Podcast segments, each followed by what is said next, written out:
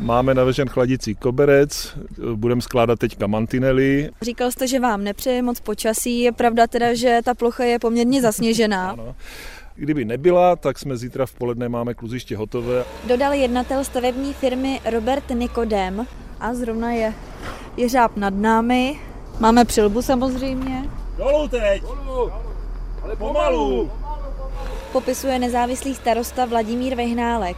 Tady máme ty jednotlivé segmenty, které se potom rozbalí a v tom bude probíhat to chladonosné médium, takzvaný glykol, který je ekologicky nezávadný a teďka nám ten jeřáb tady skládá veškeré komponenty, včetně té v úvozovkách ledničky, která nám bude sem dodávat ten glykol. Ledová plocha vzniká u základní školy sportovní. V minulosti tady bylo přírodní kluziště. No to hřiště jsme dělali jako přírodní plochu, ale třeba loni nám to třikrát odvedla obleva, takže to byl takový další impuls k tomu, abychom tady uměli chlazené kluziště. Podle starosty Vyhnálka se tu děti rády hýbou a kluziště budou využívat.